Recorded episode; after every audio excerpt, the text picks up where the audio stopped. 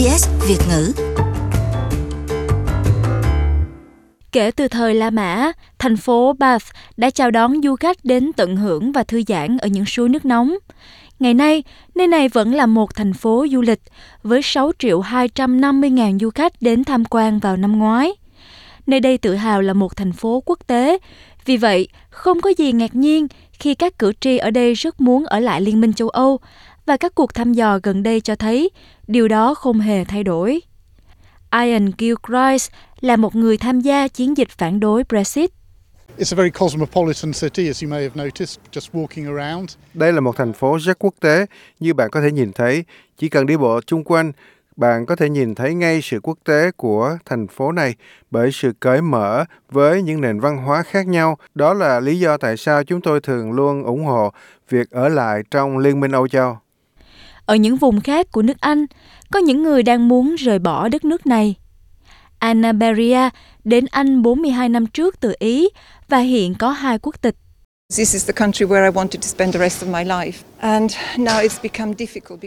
Đây là đất nước mà chúng tôi muốn dành phần còn lại của cuộc đời mình để ở.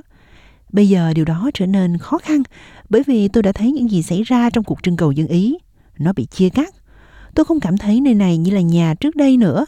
Mặc dù tôi mang song tịch Anh và Ý, tôi cảm thấy lo lắng, đặc biệt là đối với những người trẻ tuổi.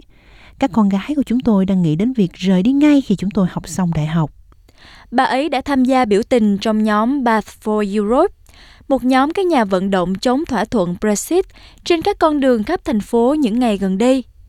Trong khi hầu hết các thành viên của nhóm này ủng hộ đảng Dân Chủ Tự Do, nhóm vận động này mang tính phi chính trị, mới chỉ được thành lập sau kết quả gây ngỡ ngàng của cuộc trưng cầu dân Ý. Alison Sai là một ủy viên Hội đồng Dân Chủ Tự Do địa phương. So when we got the awful news, um, a few of us who'd been involved in the Remain campaign khi chúng tôi nhận được tin khủng khiếp đó, một vài người trong số chúng tôi đã tham gia vào chiến dịch cùng gặp nhau và chúng tôi quyết định thành lập một tổ chức mà tôi cho là ủng hộ những tiếng nói còn lại. Chúng tôi muốn thông điệp của mình là tiếp tục được bày tỏ. Bạn có cảm thấy rằng mình đang tạo ra những sự khác biệt cho kết quả của toàn bộ chuyện này hay không? Tôi tin là có. Thực tế là chúng tôi hiện giờ cho rằng phải có thứ gì đó khiến cho mọi người cảm thấy khó khăn để đồng tình như vậy. Một phần bởi vì Brexit, bởi những gì chính phủ nói với chúng về thảo luận này là chuyện không thể thực hiện được. Nói chung, cử tri ở Bath có nền giáo dục tốt và đến từ những gia đình khá giả. Chiếc ghế ở thành phố này đã là một trụ cột vững chắc cho đảng Dân Chủ Tự Do trong hầu hết hai thập kỷ qua.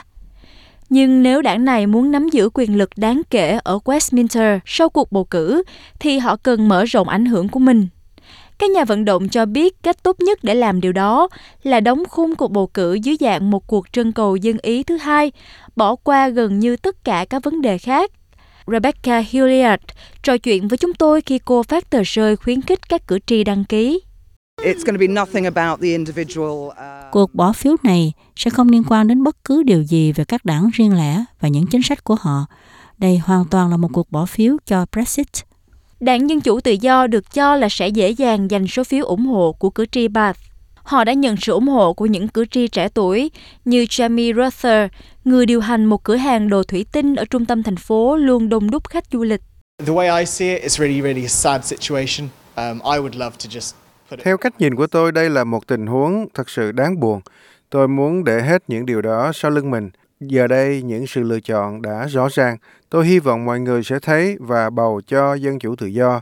Tôi nghĩ cho dù họ đắc cử trong những năm tới, họ có thể đảo ngược một phần thiệt hại, chứ không phải tất cả. Nhưng để điều này xảy ra, sự phản đối thỏa thuận Brexit cần phải lan rộng khỏi thành phố này. Hãy cho chúng tôi biết quý vị nghĩ gì. Bấm like cho SBS Vietnamese trên Facebook hoặc follow chúng tôi trên trang Twitter at SBS Vietnamese.